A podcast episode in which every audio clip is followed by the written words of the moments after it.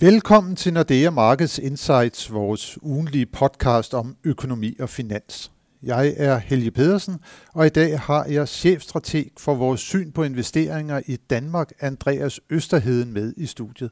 Velkommen, Andreas. Tak, Helge. Tak, fordi du have mig med. Det er en fornøjelse at have dig med, Andreas. Det har været en turbulent uge på de finansielle markeder, hvor coronasmitten igen har været det helt store tema.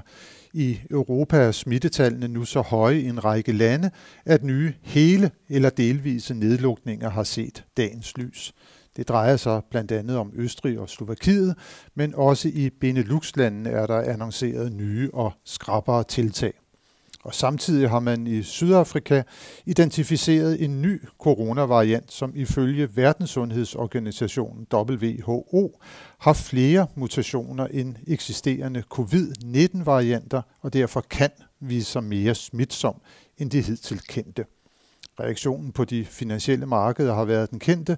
Investorerne søger ud af de mere risikable aktiver, såsom aktier, som er faldet kraftigt, og ind i de sikre statsobligationer med nye rentefald til følge. Også den amerikanske dollar er styrket yderligere på udviklingen. Men Andreas, set fra sådan et mere strategisk synspunkt, hvad skal vi så synes om udviklingen? Jeg mener, vi har jo lært at leve med både nedlukninger og nye covid-varianter. Er der tale om en overreaktion? Ja, her på helt kort sigt, der, der tror jeg faktisk, der er tale om en overreaktion, egentlig af, af, af tre årsager. Øhm, for det første kan jeg jo godt se, at når, når der kommer de her nyheder fra, fra, fra den tidlige morgenstund om en, øh, om en mutation, der, der, der, der igen har muteret flere gange og, og kan potentielt være mere resistent over for de vacciner, som er i spil i dag, men så forstår jeg godt, at markedet lige træder et skridt tilbage. Øh, men øh, når vi ser på, altså vi står midt, øh, vi havde Thanksgiving i går i USA, og jeg skal ikke udelukke, at der er nogen, der er blevet på en forlænget weekend i USA, som normalt sidder og, og handler øh, aktier, øhm, jamen så kan det også typisk gøre, at, øh, at likviditeten i markedet øh, og de nyheder, vi, vi ser, jamen det kan få større betydning, end de egentlig bør have. Det er sådan det ene. Øh, men, men man kigger jo også sådan lidt på lidt længere sigt, og det strategiske synspunkt, som du også efterspurgte her, så er globale aktier målt i danske kroner, de er altså steget med 28,3 procent på lukkekurserne i går. Og det kan altså også betyde, at nu er der nogen, der har fået en, en god undskyldning for lige at tage gevinster hjem for i år. Så jeg, jeg tror altså, der er mange faktorer i spil. Og det sidste, som, som jeg egentlig også synes er relevant at tage med her i betragtningen, det er, at når vi begynder at kigge ind i 2022, så er der altså en lang række faktorer, der var ultra understøttende i år for aktier og risikobehæftede aktiver, indtjeningen, væksten, pengepolitikken, som på marginalen begynder at vende en smule rundt og blive mindre understøttende. Så, så alt i alt, så, øh, så vil jeg sige, at konklusionen for mig i hvert fald her til morgen, det er, at, at det, er en, det er en overreaktion, og, og når amerikanerne kommer tilbage på, øh, på for, for forlænget weekend i næste uge, så kan vi formentlig godt se, at det her det begynder at rette sig. Men man skal være ydmyg på, på den helt korte sigt. Man skal være ydmyg på den korte sigt. Men som du også nævnte, vi nærmer os jo nu her afslutningen øh, på året, og det har været et rigtig godt aktieår. Men hvordan er det sådan lige gået med de danske aktier i forhold til de internationale markeder?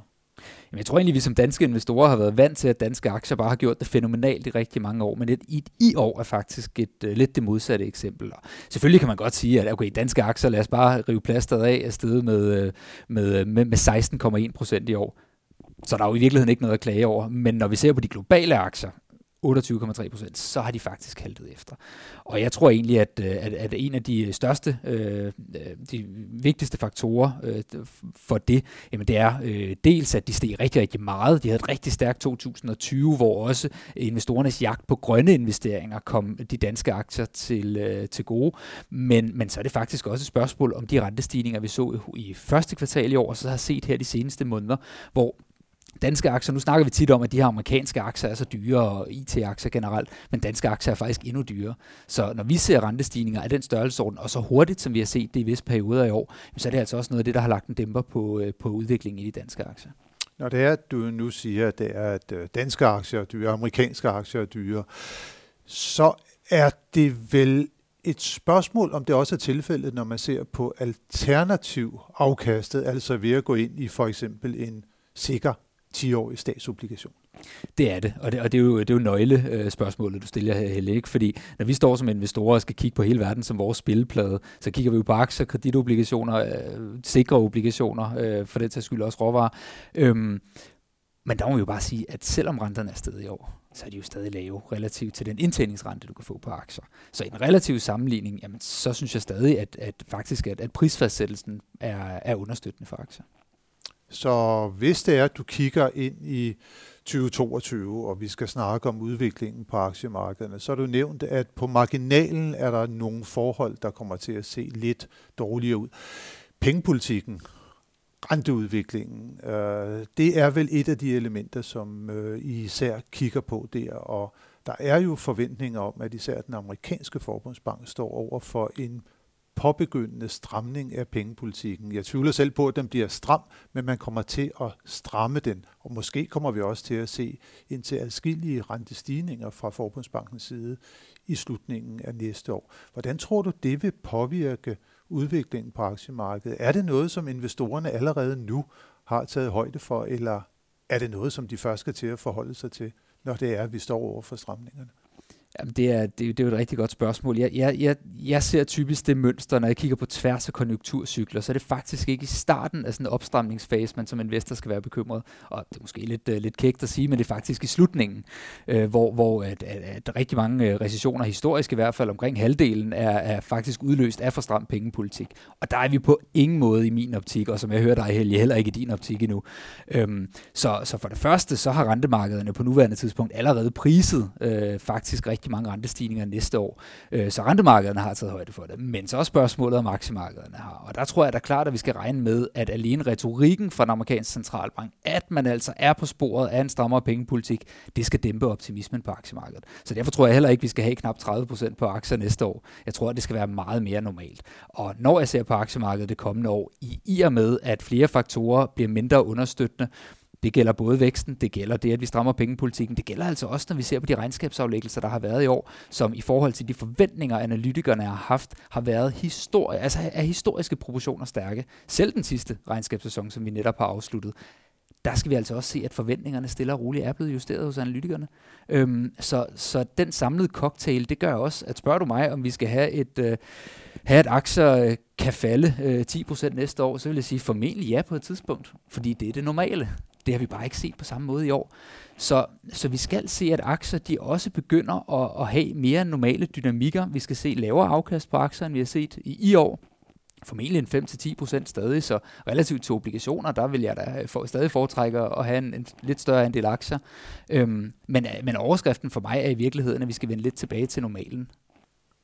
Så det, som du ser i 2022, det er et mere normalt aktieår med mulighed, risiko for korrektioner undervejs. Men når det er, at vi står og kigger tilbage om et års tid på 2022, så har det været okay. Det tror jeg, det bliver. Ja. Det tror jeg, det bliver. Nu snakker vi så om, at det er den amerikanske forbundsbank, der kommer til at sætte renten op til næste år og begynder stramningen af pengepolitikken. Det ligger jo ikke rigtigt i kortene i Europa alligevel, de finansielle markeder, de plejer at opføre sig som forbundne kar. Vil den amerikanske pengepolitik og mulige stramning også spille af så på de europæiske aktier? Ja, det tror jeg, at de vil, det vil gøre, øh, og jeg tror også, at det vil, det vil betyde noget for hele miljøet i emerging markets for den sags skyld, som også plejer at være ret sensitive over for den slags, øh, den slags ændringer, og, og de facto jo stramning i de globale finansielle vilkår, som både den dollarstyrkelse, vi har set i år, gør implicit, og, øh, og, og de højere renter, vi har set, og ikke mindst også forventningerne til det samme. Så det betyder noget, når, når den vigtigste centralbank i verden går ud og, og foretager de ændringer, og vi så samtidig ser, at vækstmiljøet bliver mindre understøttet løbende. Men jeg tror så trods alt, at, at som aktieinvestor, der er det altså vigtigt at have et anker i, i den måde, man tænker markedet på. Og der tænker vi altså ret tit på indtjeningen som en utrolig vigtig faktor i det. Og når jeg ser på de indtjeningsforventninger, der lige nu ligger blandt analytikerne, så forventer man faktisk et fald for S&P 500-selskaberne i USA i fjerde kvartal. Og man forventer faktisk også et fald i indtjeningen i første kvartal næste år. Og det tror jeg simpelthen ikke kommer til at passe. Fordi jeg tror egentlig stadig, på trods af, at vi jo kommer til, at der er usikkerhed omkring øh, smittetrykket i verden, og det kommer vi ikke udenom, men som du også indledningsvis sagde, nu har vi altså øh, levet i det her miljø i ganske lang tid, så det bør ikke komme som en overraskelse, at det er en risikofaktor. Så tror jeg altså, at vi skal se, at analytikerne begynder at opjustere de forventninger øh, til regnskaberne, og det plejer at være positivt for, øh, for aktiekurserne også positiv for aktiekurserne også. Øh, hvis det er, at vi kigger rundt omkring i verden, regioner, sektorer, er der nogle områder, vi især skal holde øje med? Ja, øh, vi har faktisk lige gjort det, at øh, vi har taget lidt flere danske aktier igen i porteføljerne, netop fordi, at, øh, at de har underperformet i år. Øhm, så der er vi gået nu neutral faktisk på, på alle vores øh, regioner. Et spørgsmål for os øh, om, at øh, i virkeligheden, at vi tror, at det kommer til at blive et bredt øh, baseret opsving, det vi kommer til at se. Øhm, der er dog et enkelt område, som vi har set os øh, luen på, øh, og det er et spørgsmål om, at der er rigtig mange investorer, som ikke er så luen på det. Det er faktisk kinesiske aktier. Og, øh, og det er vi af, af forskellige årsager. Dels så er, øh, er, er kinesiske aktier modsat, hvad vi så på globale aktier. Altså tager jeg sådan noget som MSCI øh, China, øh, så, så er de faldet med over 8% i år. Øhm, og det betyder altså også, at prisfastsættelsen målt på for eksempel pris i forhold til indtjening er faldet drastisk. Så, så der er priset, for vores synspunkt, priset øh, regulatorisk risiko ind, der er priset øh, covid-risiko ind, der er faktisk priset måske endda mere, end, end der i virkeligheden bør ind. Øhm, og derfor har vi været, nu været ude og, og anbefale også, øh, det er igen, man skal, man skal måske være lidt mere risikovillig for at bevæge sig derud specifikt, men man anbefaler i hvert fald udvalg, udvalgt af vores kunder at, at købe flere kinesiske aktier. Nu nævnte du de regulatoriske risici. Hvad er det lige, som der er sket i Kina på den front? Jamen, der er jo sket vanvittigt mange ting, siden den for alvor begyndte øh, både øh, økonomiske øh, opstramninger i 2020, men også øh, at eksekvere på en lang række andre områder. Og det er jo sådan, jeg kan i virkeligheden godt se en, en pæn rød tråd igennem det, der er sket i år og sidste år, fordi man har haft stort fokus på at reducere de, de økonomiske risici. Vi har set de sidste øh, årti, at man har opbygget rigtig meget gæld i Kina, øh, og det skaber altså nogle ubalancer, som man fra regeringens side ikke er så glad for. Det andet område, jamen det er i virkeligheden at modarbejde den ulige ulighed, som også, ligesom vi har set i den vestlige del af verden, faktisk også er ret udtalt i Kina. Så sikrer, at, øh, at middelklassen har gode forudsætninger for at, at sende deres børn i, i skole, for at have et sted at bo, og for øh, i, i virkeligheden også at, øh, at skabe en arbejdsstyrke i Kina, som, som kan være produktiv om, øh, om 20 år. Øhm, så det betyder, at man jo har været ude og regulere blandt andet private øh, øh hvad hedder det, undervisningsvirksomheder, øh, fordi man i Kina har et skolesystem, som, øh, som gør, at, at det, det er indrettet på en måde, at, at, at, at der er et godt marked for, at private undervisningsvirksomheder kan, kan hjælpe de unge kinesere med at bestå de, øh, de test, man skal til for at, at komme videre i uddannelsessystemet. Der gik man ud i sommermånederne her og sagde, at øh, nu må de virksomheder ikke tjene penge længere. De må simpelthen ikke skabe en profit, de må ikke hente kapital i udlandet. Øh, så det er bare et eksempel, og det fik øh, investorerne til at trække følehornene til sig over, over sommermånederne. Så har man altså også været ude, og det kommer nok heller ikke som en nyhed for, for dine lyttere, Helge, fordi det ved jeg også, I har snakket om tidligere, været ude efter den kinesiske ejendomssektor og prøver at reducere nogle af de øh, risici af den forretningsmodel, som grundlæggende set øh, fungerer øh, baseret på rigtig meget gældsætning i dag. Så så samlet set er det jo egentlig øh, mere ekstreme tiltag, end det vi tidligere har været vant til, hvor man måske har forsøgt at undgå monopoldannelse. Øh, blandt andet også sidste år så vi, at øh, Ant Group, dem der er bag øh, Alibaba, ikke fik lov til at børsnotere sig. Øhm, så, så, øh, så, så investorerne er ganske usikre på, hvad de så skal forvente. Skal vi nu forvente, at, øh, at man ikke øh, er i stand til at få indtjening på de selskaber, man har investeret i i Kina? Øh, der tror jeg altså ikke, vi kommer hen, fordi det her det handler om noget helt andet. Det handler om at få kines, for kinesernes side, Xi Jinping, om at eksekvere på nogle langsigtede stabilitetsmål, få en bedre sund vækstmotor fremadrettet i virkeligheden. Og, øh, og, og derfor tror jeg heller ikke, at, at, at, at, at han er interesseret i at, at skabe et, øh, et, et miljø, hvor at, øh, at, hvad hedder det, vi ser en gevaldig opstramning i, i, i de pengepolitiske forhold i Kina, som begrænser væksten senere hen, eller skabe decideret usikkerhed blandt virksomhederne, der opererer der. Og det tror jeg egentlig er at det, det jeg ligger vægt på, at, at man faktisk er interesseret i at, at skabe fornuftige forhold også fremadrettet. Kvæg, at man jo også har en partikongres i 2022, hvor han altså skal genvælges.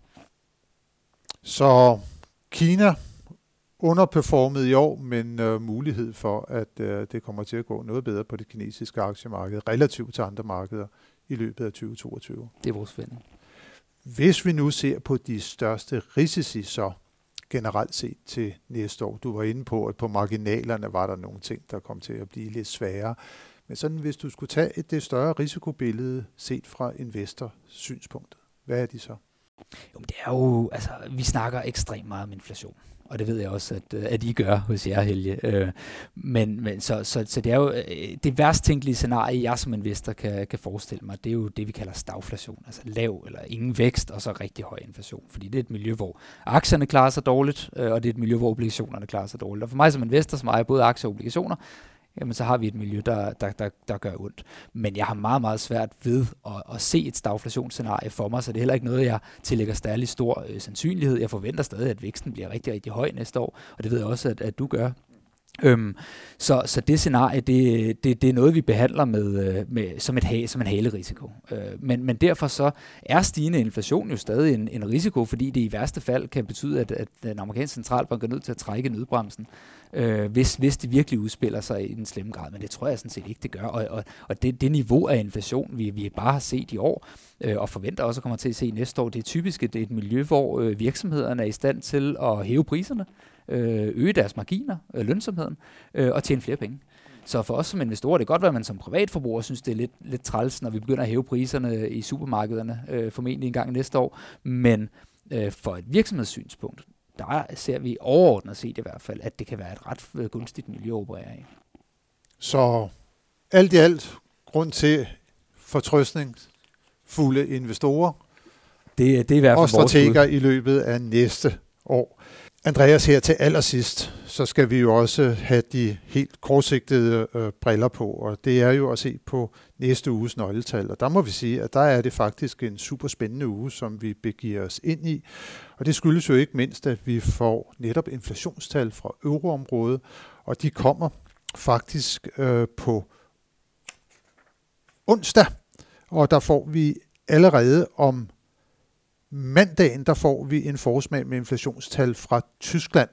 Nu skal jeg lige være 100% sikker på, at det ikke er øh, om tirsdagen. Jo, det er faktisk om tirsdagen, vi får inflationstallene fra euroområdet, og vi får altså den tyske forsmag om mandagen. Og så får vi faktisk også på fredag, der får vi så arbejdsmarkedsrapporten fra USA, og den bliver jo også super spændende at følge, hvordan at beskæftigelsesudviklingen den har været i USA i november måned. Andreas, har du nogen sådan øh, forventninger til nogle af de her tal? Jamen, jeg vil egentlig forvente en, øh, en fortsat øh, forbedring øh, i, i, i arbejdsmarkedet i USA. Jeg tror, det bliver en, en gradvis, altså nu har vi jo set de, de, de, de helt vilde stigninger i, i hvad hedder de, de her tal øh, sidste år. Så jeg tror, vi, vi kommer til at se en, en gradvis forbedring, og jeg tror, det bliver, det bliver noget, der, der, der langt hen ad vejen er priset ind øh, fra investorernes side, fordi også centralbankerne og, og Fed i særdeleshed har været ude og, øh, og, og tale imod en, en også her på det seneste øh, en, en en nedtrapning af obligationsopkøbsprogrammet, som har været øh, måske endnu mere end vi troede bare for en måned eller to siden. Så, øh, så, så øh, jeg tror, vi kommer til at se en fortsat forbedring, også i og med, at vi generelt har set en, set en forbedring i de amerikanske nøgletal efter Delta-varianten øh, har sluppet lidt sit tag, i hvert fald på kort sigt øh, i, i den amerikanske økonomi. Så det bliver i hvert fald super spændende at se, hvordan at de tal kommer ud. Og jeg kan også sige, at vi forventer faktisk, at inflationen for euroområdet endnu en gang vil lande på den høje side af 4 procent, men øh, som ECB-cheferne jo også er ude at sige, en stor del af det er nok midlertidigt, så det er også vores forventning, at vi til næste år vil se, at inflationen bevæger sig nedad igen. Jeg fik nævnt, at der var øh, vigtige tal om onsdagen, og det er der faktisk også. Der kommer nemlig de endelige PMI-tal for fremstillingssektoren for euroområdet, som vi jo altid holder øje med, og så kommer der også detaljeret BNP-tal for Danmark, det er for tredje kvartal, og de kommer på tirsdag. Flash-indikatoren, som Danmarks Statistik allerede har offentliggjort, viste en vækst hen over kvartalet på 2%. Det skal blive super spændende at se, om det tal det står for en revision. Men tak for at være med i denne uges podcast, Andreas. Tak, Helge. Og tusind tak også til alle jer, som der har lyttet med. Det håber vi, at I også vil gøre, når vi er tilbage med nyt fra de finansielle markeder i næste uge. thank you